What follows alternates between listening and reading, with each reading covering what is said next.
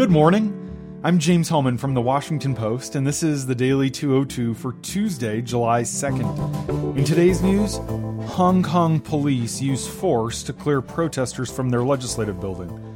The DHS Inspector General will investigate racist and sexist posts on a private Facebook group for Border Patrol agents.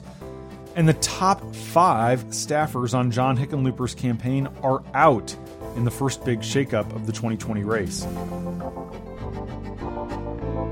But first, the big idea. President Trump has asked the Pentagon to marshal a broadening array of military hardware, including tanks and fighter jets, to showcase his planned 4th of July address to the nation. Trump, who had already ordered up a flyover by military aircraft, including Air Force One and the Navy's Blue Angels, has pressed to expand his event further with an F 35 stealth fighter and the involvement of the Marine helicopter Squadron 1, which flies the presidential helicopter. He's also pushing to bring military tanks to the site of his planned speech at the Lincoln Memorial, prompting National Park Service officials to warn him that such a deployment could cause severe damage. Engineers this week are examining the site to determine if the weight of stationing armored vehicles there will affect the structural stability of the underground room right beneath the Lincoln Memorial. Trump confirmed our reporting last night, talking to reporters in the Oval Office, and said he's ordered tanks to be stationed at the Lincoln Memorial. Abrams tanks, which Trump repeatedly referred to as the Abram tank while speaking to reporters, weigh far more than 60 tons they're usually transported over long distances by heavy rail. Trump also said last night that he's especially excited because they're going to have what he called the brand new Sherman tanks. In fact, Sherman tanks haven't been used by the U.S. military since the 1950s. But because they're way lighter than the Abrams tanks, the Shermans might actually cause less damage to the National Mall. The D.C. City Council, in a unanimous resolution, reiterated its opposition to this event. They say that tanks should not be driven on the city's streets tweeting, quote, We have said it before and we'll say it again. Tanks, but no tanks. The use of such massive military hardware for Thursday's event has also sparked sharp criticism from advocates for the Park Service, which noted that the agency already faces a maintenance backlog of more than $11 billion. The Defense Department hasn't released estimates of how much the celebration could cost the Pentagon, but the use of numerous aircraft could drive it well into the millions of dollars when counting fuel and maintenance.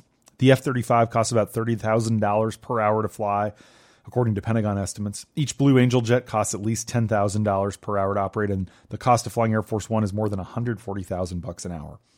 Because this is a Trump event, naturally, there are signs it will be both chaotic and disorganized.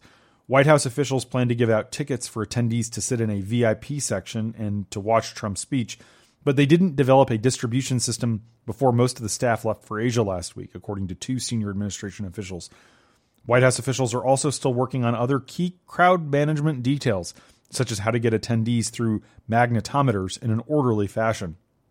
Ethics watchdogs are alarmed because the Republican National Committee somehow got a huge stash of the VIP tickets to the taxpayer funded event, and they're handing them out to major GOP donors. Traditionally, major gatherings on the mall like this one, or an inauguration, have featured a designated event producer. But in this case, the producer is literally the president himself.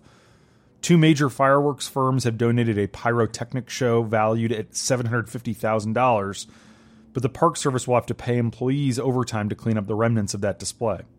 On the direct orders of the president, the fireworks display, where they're being shot off from, has been moved to a new location this year in West Potomac Park. There is some speculation that Trump did this in order to give people at the Trump Hotel a slightly better view.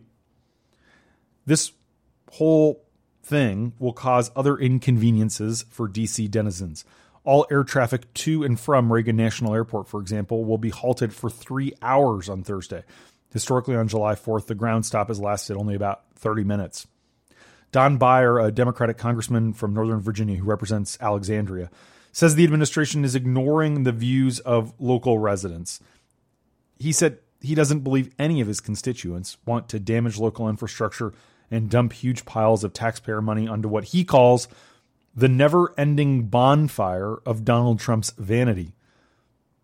Now, to troll Trump, a group of veterans plans to hand out 5,000 t shirts bearing the name and insignia of the USS John S. McCain during the event. The shirts feature an image of the Navy destroyer named after three generations of John S. McCains, including the late Arizona senator. They're being made by Rags of Honor, a company that employs homeless veterans. And that's the big idea. Here are three other headlines that should be on your radar. Number one Hong Kong police used force to clear thousands of protesters in and around Hong Kong's legislative building overnight after some broke in and occupied it yesterday. The escalation has brought Hong Kong into unprecedented and uncertain territory. This represents the biggest test yet of Beijing's grip over the global financial hub and the status under which it operates. On Tuesday morning local time, Hong Kong streets were reopened, the rush hour traffic flowing through like any other day. The demonstrators occupying the complex wrote a declaration that included a call for overthrowing what they called the puppet government, and they vowed to stay. But then, just after midnight on Tuesday, police equipped with riot shields, tear gas, and projectiles began forcibly removing protesters from streets surrounding the complex, sending them fleeing. Officers then retook the legislative building, stopping and frisking those who remained nearby. Number two, congressional Democrats condemned postings made in a secret Facebook group for U.S. Border Patrol agents and alumni that targeted migrants and some prominent lawmakers with racist and sexist attacks.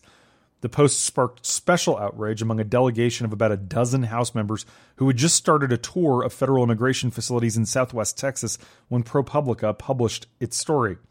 Some of the Facebook posts discussed included throwing burritos at the visiting lawmakers, while others joked in profane language about the deaths of migrants, including that dad and daughter who died last week trying to swim across the Rio Grande.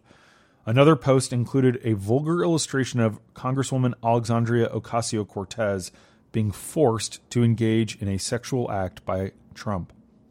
The Border Patrol chief describes these posts as completely inappropriate.